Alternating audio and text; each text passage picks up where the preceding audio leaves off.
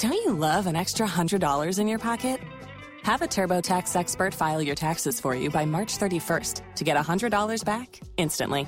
Because no matter what moves you made last year, TurboTax makes them count. That means getting $100 back and 100% accurate taxes only from Intuit TurboTax. Must file by 331. Credit only applicable to federal filing fees with TurboTax full service. Offer can be modified or terminated at any time. Mean Old Lion Media, where black and brown voices truly matter.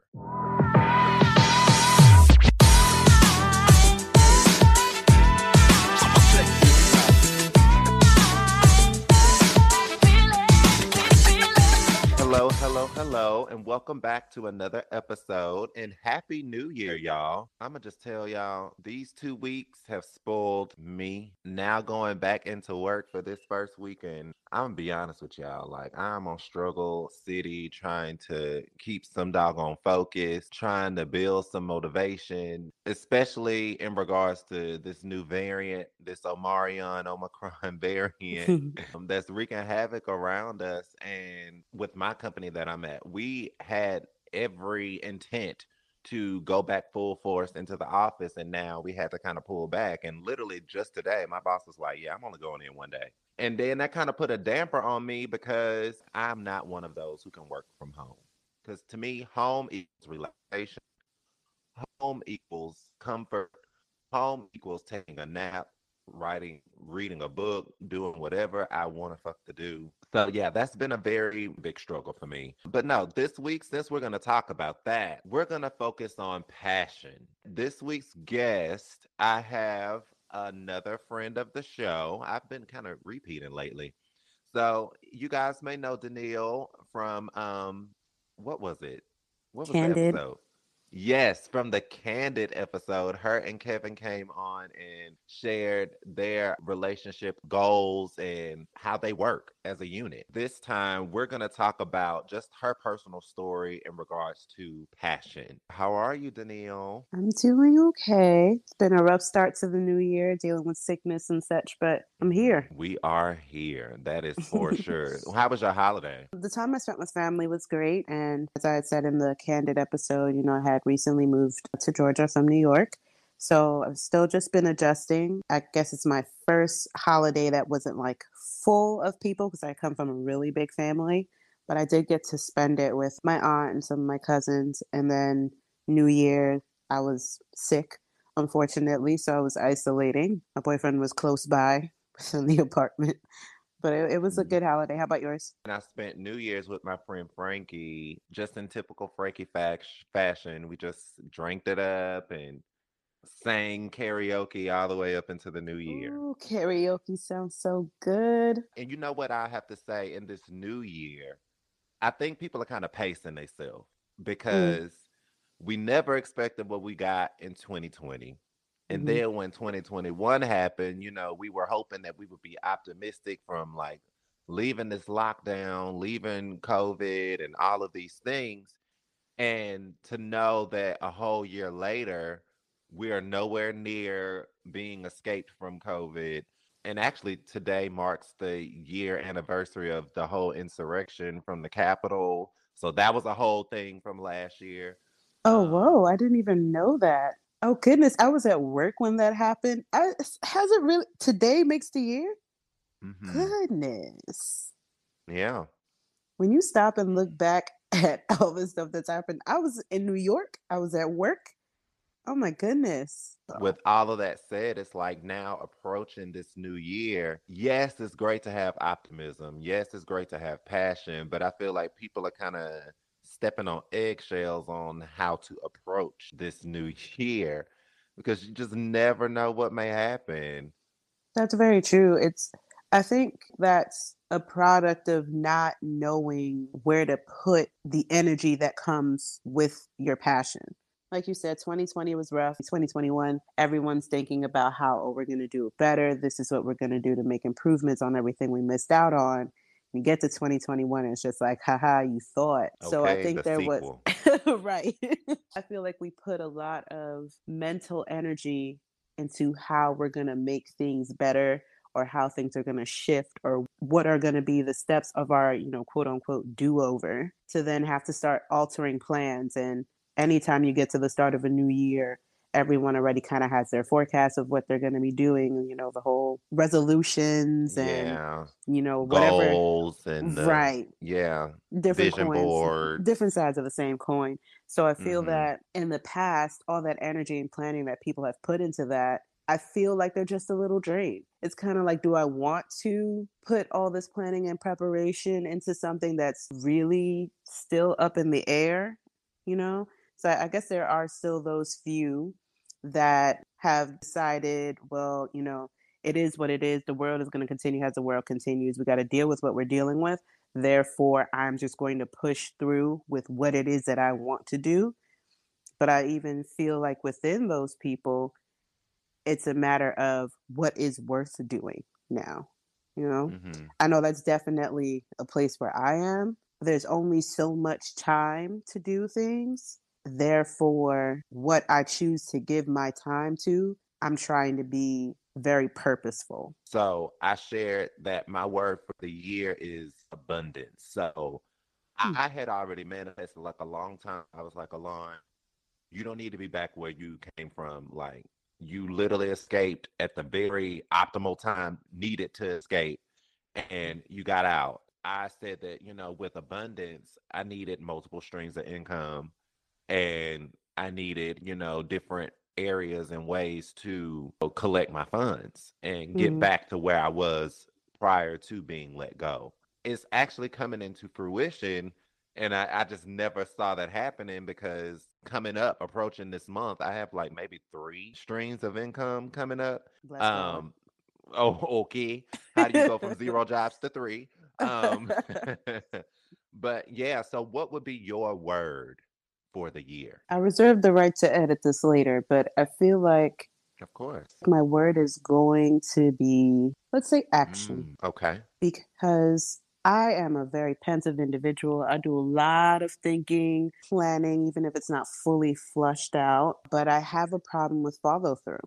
Like I mentioned earlier, there are things that I definitely want to accomplish, especially attached to me moving, because I didn't pick up and do what I did for nothing. If for no other reason than to fail at it and just know, all right, well, on to the next. But I think action is going to be it. Yeah, I can see that. So let's get right into the topic at hand. So, first, how do we feel about passion? I feel like passion is a good place to start off when it comes to figuring out what you're interested in, what what might possibly be worth your attention. I think that one thing that being in the pandemic showed me is we put a lot of our time towards things that don't fulfill us. I know personally, I feel like I've given years to doing something just because it helped me make ends meet, just to say that I was doing something but I don't feel like I got enough out of it um, as far as growth wise within my own personal metrics. For me now, I think passion is important as a gauge. How involved can I get with this thing right now to figure out if this is where I need to be or if this is worth me being here? hmm And let's talk about it and dive a little deeper. So, like, you moving to Atlanta was kind of like a, a very groundbreaking foundational action point to start you out for the new year. Absolutely. Because just last year, which you just stated, you were working at a bank job that wasn't fulfilling you. And then Mhm. cold turkey, you was like, I need to take a mental break. After that mental break, you then decided, no, I need to quit this place. What process did you go through in determining like something isn't working, something isn't clicking? What's happening? there were a lot of things that happened, but I think the blaring thing to me was how much of yourself can you give to something that feels like it is only draining you? I would feel it in my everyday life. The New Yorker lifestyle, you get up, let's say two hours before your shift starts because you need to dedicate an hour to getting ready. Then you need to dedicate an hour to commute. Then you got to be at work, whole hour to get home, and then a few hours to decompress to go to sleep and go do it again. And during your decompressing time, you're talking to your friends, your loved ones, your significant others, just to catch up on the phone. But then you start realizing your entire phone conversation is you de stressing from work, right? So it's Mm. really and truly work is following you or everything that you do throughout the day is centered around your job that you don't care for. Yeah. That just breeds such intense toxicity into your body. And mm. for me, I realized I was at the point where all of that that I just listed was happening. I was short tempered. I recognized that I had more patience for these customers that were getting on my nerves than the people that I live with that I care about because I literally just didn't have the energy for it. My room looked ridiculous. or my any space that I had that had me attached to it looked like how I felt. It was never a career that I wanted for myself. It was just something that, you know, I was making decent money doing it. It was relatively easy and it was helping me pay my bills. So I just got complacent and stayed there and always said that I was planning on getting out. But I was just going deeper and deeper into the cycle. And I recognized that if I was to stay there, one, I was going to further compromise my mental health, which, like you said, I had to take a mental break from there because I recognized that my mental health was pretty much shattered. Like I didn't remember what happiness was, which is, you know, it sounds so very cliche to say, but I had to like relearn what made me happy. And I recognized I couldn't stay there if I had any hope of completing all the things I wanted for myself in my life, which includes happiness, which includes a thriving family, just a successful environment for myself and those I care about.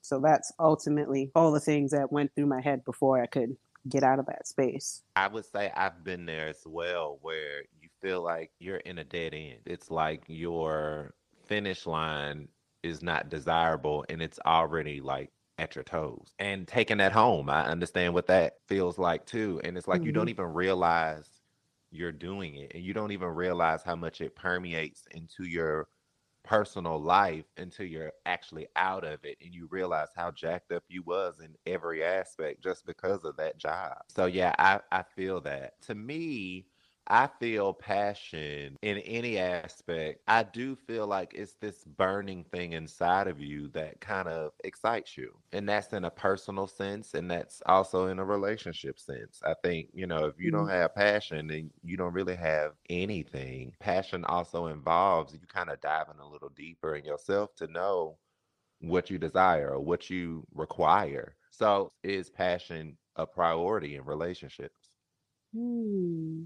I think for me it is. I don't limit that to something like to like, you know, just the physical, but literally just seeing your significant other or whoever it is that you're trying to grow with cuz you know, as far as I'm concerned, I can't consider it a relationship if we're not talking about growth. I have to be able to see my significant other be passionate about something. Mm-hmm. Doesn't even need to be their current job or anything like that, but I need to see that there is something that lights a fire in you. There's something that gives you purpose within your life. Because I think seeing how someone acknowledges their passion or how they go for it is a good indicator of just how they attack life in general. I think it does get, you know, mud- muddied up a little bit by everyday life or like day to day life, but there's usually a spark that is visual when someone is dealing with something that is one of their passions. Like with mm. Kevin, from the first time we had music, like any type of music conversation, I could see it on him.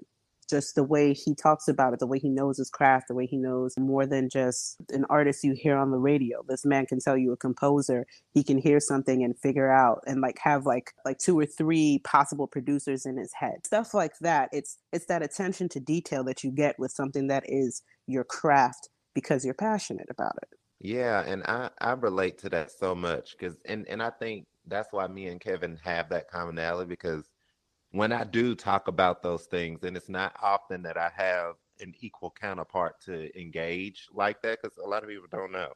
But when I do have those conversations, it does bring out a fire in me. Just in my experience, I've been in a relationship that wasn't passionate, and I've been in a relationship that was built on passion. So I've done both. And I think both. Can you explain what the difference cons. is? Sure. So the non-passionate one, I would say in regards to, I would say like sexual chemistry. Okay. Like I probably wouldn't get much innovation with one, whereas the other it was passion driven. Okay. Um, I mean, even though that's hard to gauge, right? Especially when you're trying to get to know somebody, at least for Mhm. me, because I don't jump into that. I think it's now a priority it's definitely something that I look for. And it is a requirement because it definitely keeps the fire burning a little bit longer than to have zero passion at all. And I think also, even approaching like having zero passion, you know, the person that I was with, like, we actually meshed very well. And Noticing cues, but just even just having an understanding of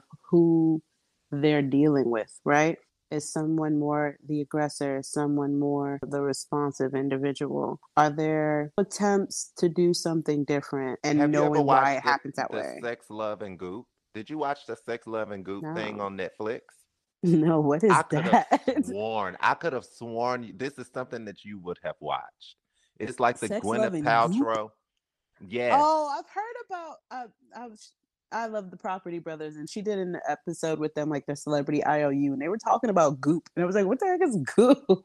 No, you need to watch it. When I tell you, because I watched the other, it was like the Goop Project or something like that. But this Mhm. one, Sex, Love, and Goop. Honestly, I was watching this shit and I was like, oh my God, my body is broken. I need to figure Mhm. out how I can fix it. Because the things that they were doing to explore what makes them come alive I Mhm. was like, I don't think a common American or anybody would go through links to explore this stuff. I, s- I just feel like this should be common knowledge, Mhm. but it's not. And I kind of, I was like about to research myself to kind of look for like, where can I do this to kind of fix my body? Because I feel like I'm like out here like Molly on Insecure. I got a broken. But no, but for real, real you have to watch it. Yeah, I think that's a real thing because I'll be completely open and say that, well, I'll just say I have, like, I know I have hormone issues, and that can affect, you know, things like my energy levels, my libido, my own passion, um, when we're talking about um, the physical side. And one, it can feel alienating, even though I know how common it is to deal with these to deal with these issues. But it's always nice to hear that there's something out there in popular culture that has a narrative that's actually seems to be on the constructive side. So I'm definitely gonna check that out. Sex, love, and goop. Okay. Yes. What I can say is this couple, and they're a black couple, like the male went through something where it was like, it was like a touch thing. And it was like a sensory touch thing, and it had nothing to do with her touching his dick. Mhm. Nothing. Mm. Like literally, it was just feeling on his body and him breathing like certain breathing exercises. And literally, this man became and he he came into tears.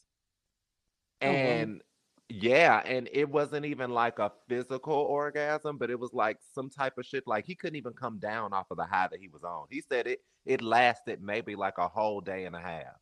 Oh, Like you wow. gonna watch it, and I'm and literally it was that point I was like, oh my god, my body is broken. What did I do to break it? I was literally like, I was like, oh my god, something is wrong with me. Why can't I do that? right. No, but I was literally, I was I was taking mental notes. I'm like, dang, I want to try that just for myself. Um, so passion in personal life, is Mhm. it a priority? Having passion in your personal life. You know what? I'm not gonna sit here and be like, yes, it definitely is. I think it should be. By all Yeah. means, it should be. And I think that we as people go too long without having it, that that has become our norm and we accept that shit and we shouldn't. We need to have Mhm. something that is that is lighting a fire within us in our daily lives. And if we don't, we're just robots. I hate to use nouns like that sometimes because it just sounds true, so very cliche, but it is. We are going through our day to day lives just doing, just following a routine and not getting anything out of it except for survival. There was something that Kevin had showed me one time. It was this gentleman talking about how Monday is his favorite day of the week uh, because he, you know, gets to do what he loves, like what he loves work wise, and he doesn't understand this concept of people waiting for the weekend and he thinks it's the saddest thing in the world you are waiting for two days out of seven. What is your life that you are waiting for two days out of seven? And that's as a whole when i saw it i was just like it'd be great to feel the way you feel. That is not how i feel. That is not my everyday life and that's still not my life now but that is definitely my goal I want to be doing something that literally I'm passionate about every day of the week. I don't want to mm-hmm. wait for a day. I don't want to be excited for a cluster of days unless it's like, you know, attached to a birthday or some like type of celebration that I'm about to like go through, but not as a part of my everyday life. Two days out of seven is too little. But no, I think we need to have passion in our everyday life. It's it's fuel. It's that spirit of get it done, but enjoy it while doing it and love what you're getting done. Just like what you said, it should be a priority, but I do think we are creatures of habit and we build up a routine and we stay stuck in that routine. And then also, I think for me, just in terms of like even how I'm feeling right now, there are a lot of passion things that I could definitely dive into right now. But it's like, Alain, you don't even have the energy. Like, it'd be hard for me to peel myself out of the bed. Mm-hmm. And I was very concerned about that. It may be a B12 deficiency. You know what I'm saying? and I probably need to go get a B12 IV and pass out real quick. Or, you know, I don't know. But even my sister, she made me feel so much better because I was talking to her yesterday about it. And she was like, no, like that's how I was even like during lockdown. I wouldn't get up out of the bed. I would literally check my emails from my phone and I would roll back over and I wouldn't even necessarily be sleep, but just laying there. You know what I'm mm-hmm. saying? And I was just like, oh my God, I'm glad I don't like because I literally thought that it was just me being fatigued, and maybe I thought I had something that I didn't even know I had. Like I, I was just like, how come you cannot get up? Mm-hmm. And and mm-hmm. it made me feel ungrateful because it's like I've been hooping and hollering about this job for the past year and three quarters, and now that I have it, I can't even damn get up out the bed. That made me feel like shit almost. But I'm grateful. I think you told me this yesterday when you were saying like once you actually do something within your own means and then also something that you love to do, like you probably won't have that feeling. It's just you even said you was like, we're not designed to be working for anybody. Like we should be working for ourselves. Mm-hmm because we're individuals that want too many want too many things and can wear too many hats especially you Oh, wow. You need like seven. You need like a good seven heads for all that you can wear at one time. You just blessed with talent. Child, it came with experience. It didn't just come out of nowhere. Because oh my god, and even some of it is like, hold on, you could do it all, but you can't do it all. Well, that's true too. That's yes. true too. Mm-hmm. Let's cut the heads so, down to five. You don't need to wear all seven. and I, time. I try to. yes, I, I try to like really divvy out where I could shine and where I could kind of like let something go. Mm-hmm. And and that depends on whatever I'm doing right now. Like even in terms of this job, there's a lot I have to learn. So there are certain things that, you know, I may be good at, but they might not be of use to me right now because I should have a learning hat on right now. I, I mm. shouldn't have a mastery hat on right now. I'm mm. I'm I'm a sponge. So mm-hmm. there are like so many times where it's like I have to kind of let go of certain things and kind of sit back and actually pull out the notepad and write some shit down, you know, instead of mm-hmm. having all of these different talents and whatnot, because sometimes that could be a bit overzealous. So where are you in terms of investing your time? in your passion? Me, I am nowhere. That's why the word of the year needs to be action. It's a problem. Mm-hmm. I feel mm-hmm. like I mm-hmm. have thoughts in my head um, that are continuations of last year. You know, what I didn't accomplish, slash, what I put on hold to get myself to a comfortable place as far as, you know, being a new implant in this area. But I need to pick those up at this point between doing things that are like in line with entrepreneurship and, uh, you know, continuing in my artistry. And then also what I really wanted to do when I came down here was to start a new career. Take what you said. I want to wear that learning hat. I feel like it's been a long time since I've truly learned something new and I've, you know, found a field that I'm interested in and I want to do that. I want to do that already in the job field. Like, yes, you know, there's that option of going back into school or something like that, but I'm not interested. Hmm. I'm kind of not interested in being tested in that way. Like, I want to be tested in real life examples without having you know, to sit down and study for an exam, obviously there is a learning curve. There is practice that goes into any new field that you're in, but I want to do it in real time. And yeah. I don't think that's too much to ask. so therefore, those are definitely going to be focuses for myself this year. This podcast is definitely something that I'm passionate about. And it keeps me grounded. And I'm going to say this because I've said this before. Like, I can't do it all. I said this mm-hmm. in the mm-hmm. boss episode. Like, that social media is really daunting for me to kind of put out these episodes and then I have to go back and like mm-hmm. do all of the social posts and uh it's just too much and I wish I had somebody to do the social for me. But no, but it doesn't take away from how passionate I am about it. Two episodes ago with JT, he was telling me, he was like, Alain, I really want you to get back into your music and it's gonna happen, but it's like, what's taking you so long? And mm-hmm. I don't know. I just feel like everybody has their own path mm-hmm. and getting back into it. And I don't think people realize how scarred I am and how shy I've become because of my scarring. Mm-hmm. When it comes to the music part, because I don't want that passion to shatter just because of my experience. So it's such a delicate thing for me. But yeah, I, I think in in due time, you know, it'll definitely come and maybe mountains will shatter once it actually comes. I don't know.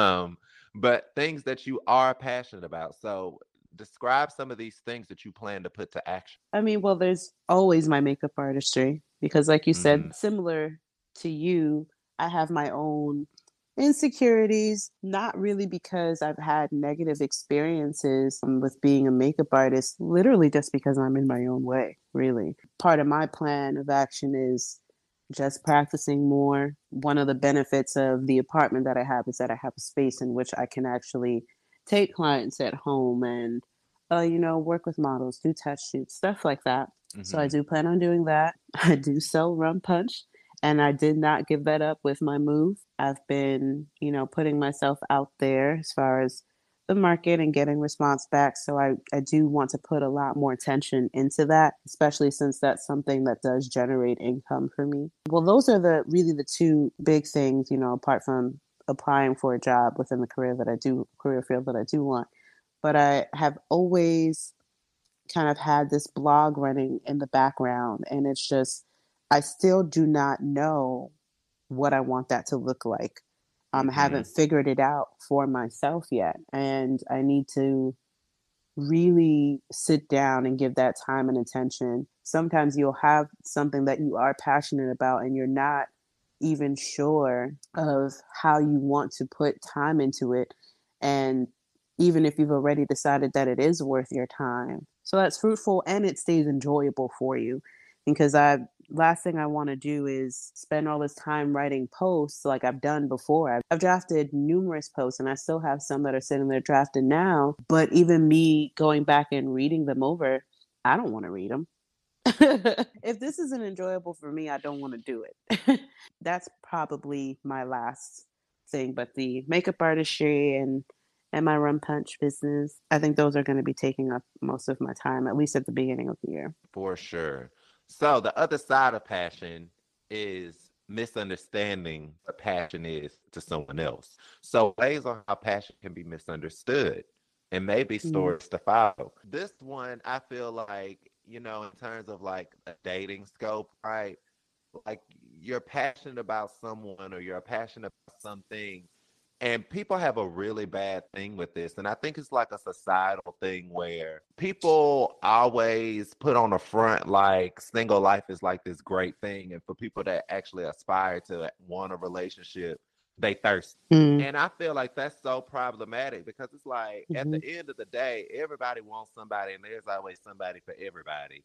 So for those who actually quote unquote put on the front, I feel like it's it's literally exactly what it is. It's like self denial because I don't think people just go about life in complete solitude and being content with that. I, and, and that's coming from somebody who have no problem being by themselves. Do you have any experiences on you being passionate about something, somebody deeming you thirsty? I don't think I ever had anyone call me thirsty. So I think I'm that person that always had a lot of crushes. I don't think it took a lot for me to find people attractive, but that didn't necessarily mean that like I wanted to be around them or I could see myself in a relationship with them. I was very attracted to personalities, especially uh, wit and humor. I had a lot of crushes because I've always been someone that laughs a lot and didn't take too much. That could also be because I don't think I'm that type of person that seeks attention. And I feel like that's where, at least in my mind, I think that's where the whole thirst thing kind of comes from. I'm trying to think about times mm. that I've called people thirsty or felt that somebody was thirsty, but I feel like that's usually it. Like it would be it would be the people who were always trying to be in somebody's face. It didn't matter which face, but it tended to be those faces that you know might line up with who I found to be more attractive or whatever or you know someone who is more on the popular side or something like that. But it just seemed like it was this indiscriminate I'm going to be in your face till you notice me. I'm a kiki key key, and I'm gonna do all this stuff. I'm gonna walk in walk in a different type of way and this is male female whatever yeah. you identify as whatever your peacock feathers look like they were up yeah that's what it was and those were the moments where i would pull out the word thirsty i think i've heard people who are looking for relationships get called desperate well that's um, one of them as well so we can talk okay. about it well my experience with that once again it's not something that i've had assigned to me or at least not to my knowledge. I think when an individual knows their self worth, they have people around them that can see it too, but they seem to kind of tuck some of that away mm. in order to garnish attention or diminish themselves in order to seem more interesting or put themselves on the radar for someone else. I'm calling you desperate. Wow. Because I'm like, you ready? Like, I think there are definitely times when people don't know everything that they're worth which is unfortunate. I think more often I've seen people who do know their worth and then decide, all right, well, I don't need this piece today. I'm gonna leave this over here. Like, oh, what do you mean? Those are moments where I feel like people looking desperate. And maybe this is something that I'm passionate about because it's definitely one of my top tier uh, love languages. Quality mm-hmm. time to me mm-hmm. is a top tier love language for me. So, with that said, you know, I'm very passionate about how much time I spend with a person. Now, mm. here's the thing I can be perceived as clingy, and I'll own that I'm clingy. But you know what? I do a good job with covering up my clinginess so that I do not come off as desperate because I mm-hmm. think uh polar opposite side of me is a more realistic side where it's like oh yes the ideal is that we can spend as much time as we desire until we get on each other's nerve or whatever but the realistic aspect of it is you got shit to do and i got shit to do so mm-hmm. i can't mm-hmm. be in your face all the time and so mm-hmm. how i kind of cover that up is knowing in that mindset is like i don't take a personal attack to people either not responding at a certain time. A lot of people get caught up in that. Yes, you kind of feel it when somebody not being consistent with their communication, but I try not to take it as a personal attack and really just be like, maybe they just got a lot of shit going on, and I hit mm-hmm. whatever. You know what I'm saying? So I do a very good job covering up my clingy behavior. I'll own up that I am clingy though. I'll own that. I think that's fine. I feel like once you once you know yourself, right and know what you're doing and know that it's not being done for unhealthy reasons. Like you're not clinging to someone because I need this person here to function. It's no, I really enjoy you and I want to max um, I want to max out the time that we can spend together before we have to go be functioning adults um and you know live our own separate lives. I think that's mm-hmm. fine. Mm, okay. Mm-hmm. Well, the last one, passion being misunderstood as angry. And I know with us being black, I was like, whoa, absolutely. Right. To the point where sometimes I just be confused. Even you saying that, because uh, unfortunately, as soon as you described it, it's like, oh, bleeding black.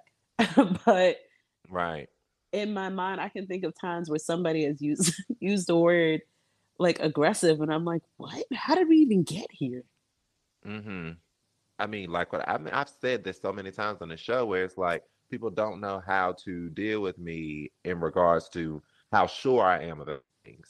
Because mm-hmm. I am. Like, I'm not going to speak about things that I don't know. But mm-hmm. what I do know, I'm going to have a very strong opinion about. And it doesn't involve a secondary opinion of, you know, who else think about what or me getting a, you know, a tally on how many people consider what for me to then form my own assumption. No, I already Correct. have my opinion.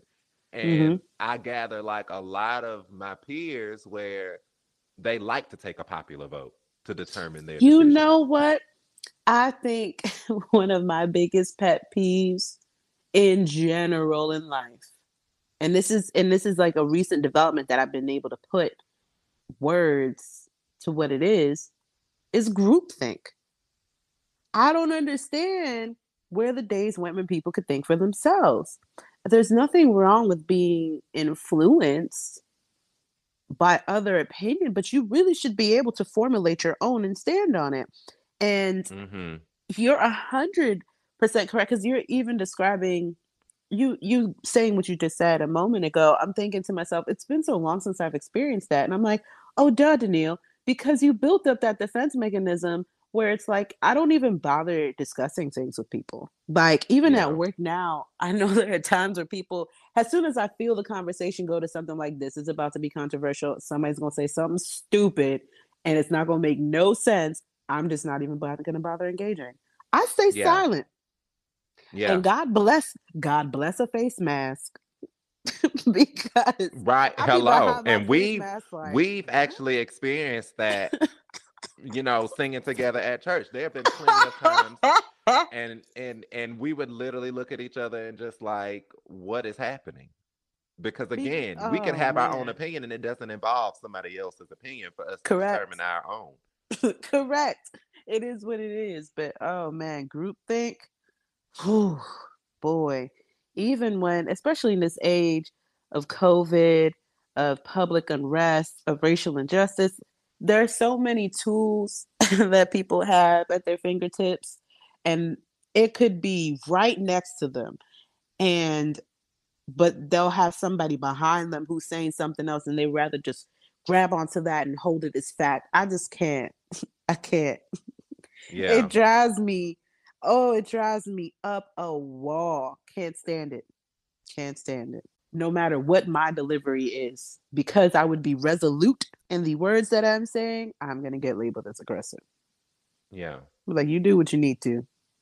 What I said is what I said. absolutely That is Mhm. the truth all right so reflection question question one what are things that we pray about most often right now for me it's thankfulness like being thankful actively being thankful saying thank you to god for everything that he has done for me in the past six months life in general but really the past six months being thankful and being celebratory of those things so that i don't take them for granted and just try to bypass and move on to the next thing Yes, for sure. I, I think when I do pray, I think when I pray, I come from a sense of gratitude. I don't have to be at this uh, heightened, blessed perspective of life to Mhm. have gratitude.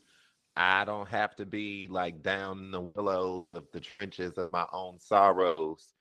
I could still give gratitude because everything could always be worse. Yes. So in terms of like passion though and then also things that you kind of hope for better are there things that you pray for in regards to that Um, I think this guidance because still dealing with my own insecurities as far as my passions because my passions are very they put me more so in line with the center of attention. That's not somewhere that I like to be. I'm by nature someone that likes to be in the background. Just guidance as far as how to navigate being more present, guidance as well as grace because I'm really tough on myself. I really do appreciate the lessons that I get from not doing things as successfully as I would like.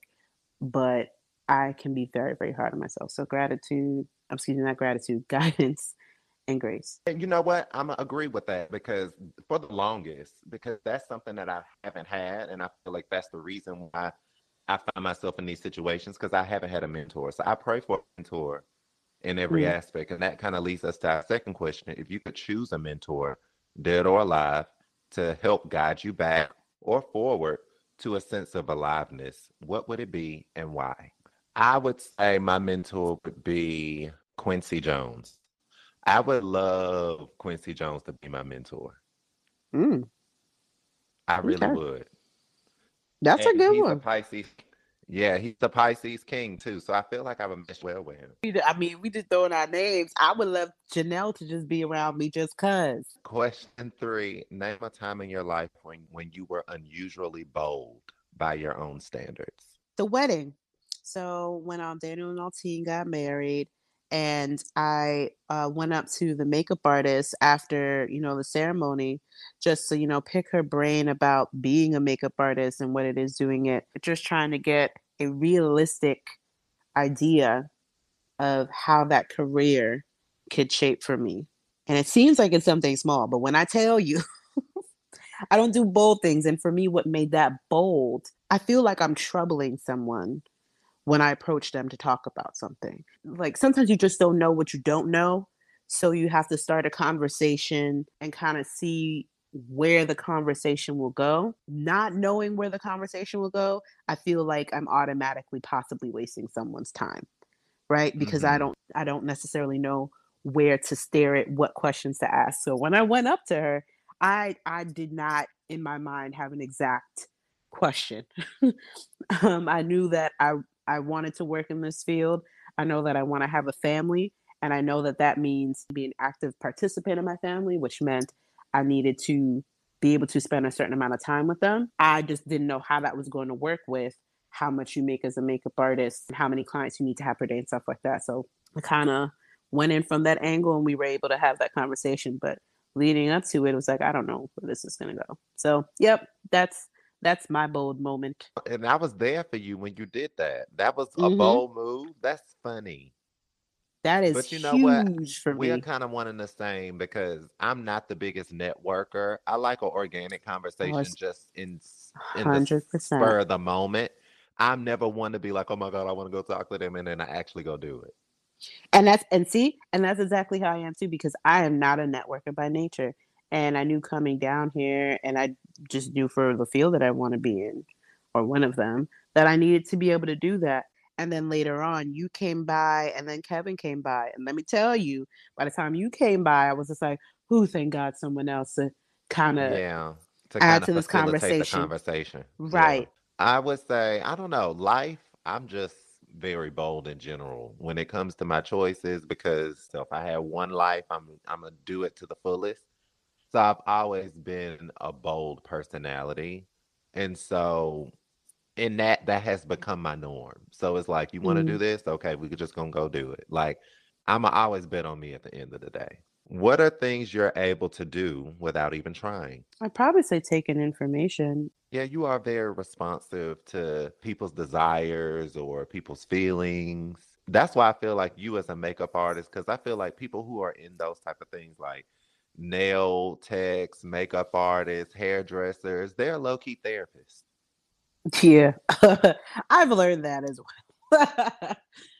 and you are, you definitely have the personality for it. I have a strong attention to detail. It's like my success story, and it's also like my downfall at the same time because that's why I end up getting so critical of myself. I have a strong attention to detail. And I think that's why, like, work ethic wise, my work tends to shine above the rest or gets uh, noticed more because I put forth more effort than others, but it doesn't necessarily require as much energy expenditure from me than it does from others. I don't know. I, I can't even think of just one.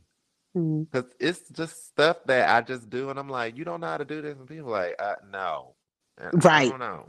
I can give testament to that show up knowing how to do stuff.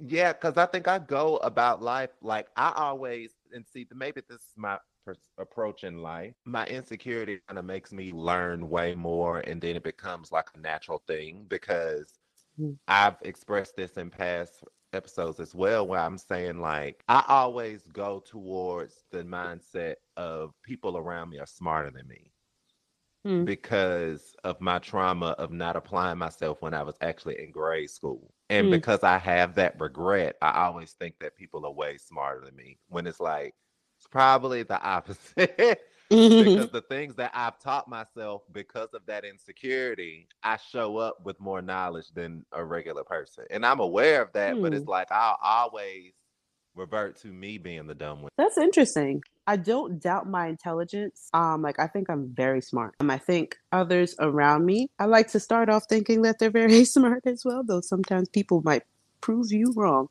But right. I think that I usually go into spaces already assuming that all those around me are wealths of knowledge because since they're already there, they have the experience that I can get that I can garner from.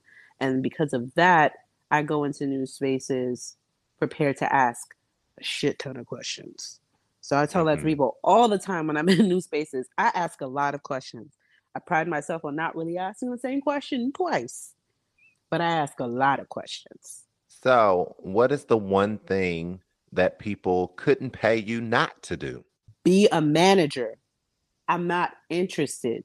I cannot, I don't, no, just no, no. Managers aren't really managing, they are holding hands. They're expected to hold the hands, drag people through things, make them want to work, be the main source of motivation for these people. Like, like they aren't grown at the same time as you. They don't have to come in and earn this paycheck on their own. And I'm not interested. I've never been raised that way. Even in my own um in, in previous employment where someone has to coach me and they ask me, you know, what is it that you know I can do to help? You can't do nothing to help me. This money motivates me. And I know what I need to do in order to get this check. Therefore, I'm here doing it. So if I'm working with someone who is not interested in collecting this check, that's your business. I'm going to tell you one time. I feel like you can't pay me to li- relive my 20s. Nope, not doing it.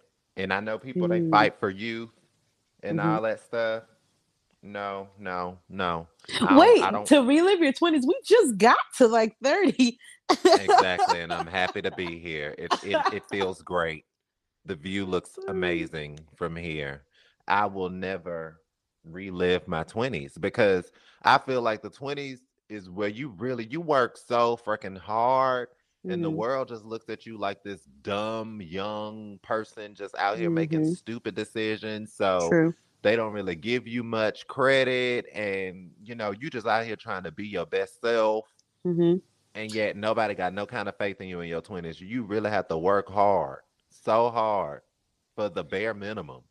You know it's interesting that you make that that, that you bring that up? There's this book called the defining decade and i've read it i think when i was maybe like 27 i want to say somewhere between 25 no i think it's like 27 I think it's such a great book. Like I, I actually gifted it to one of our friends. I gifted it to Courtney um, to read it because it's so interesting how our world is set up.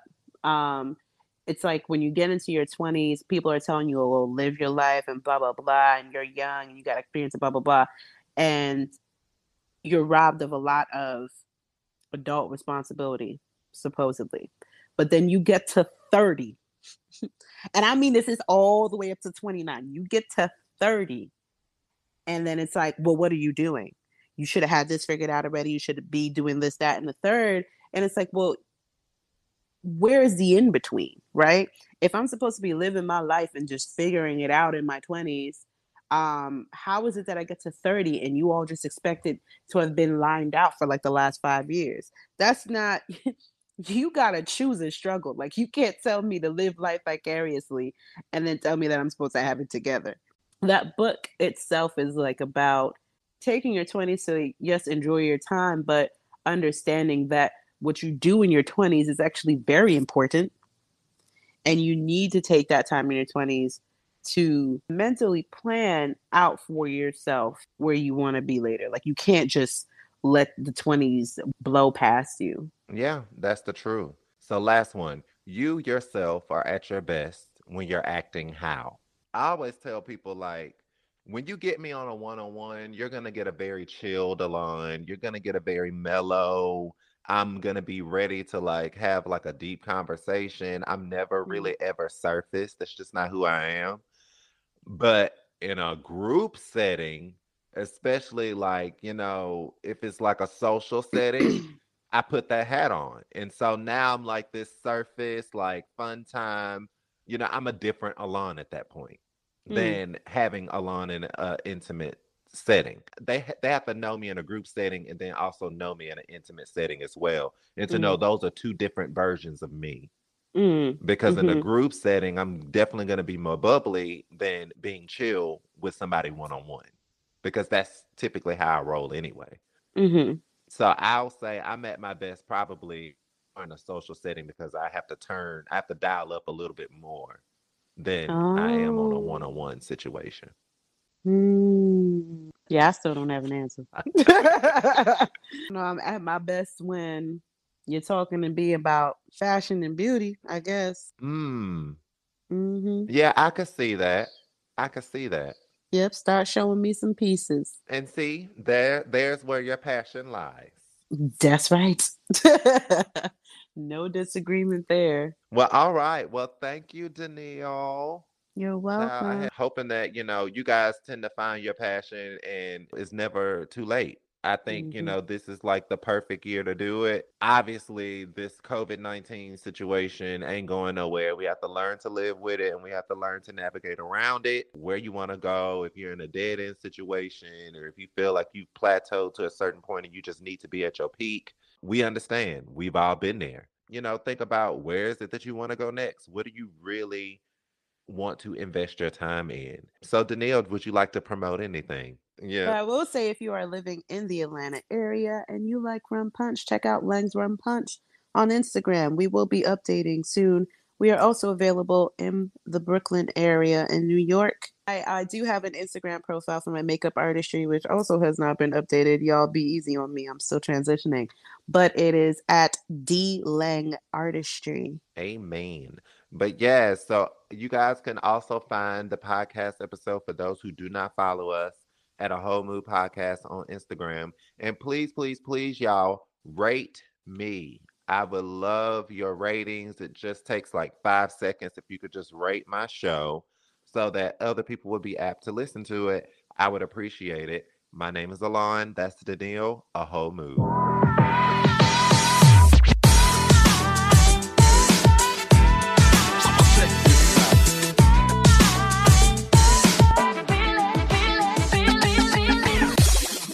Mean Old Lion Media, where black and brown voices truly matter. Don't you love an extra $100 in your pocket?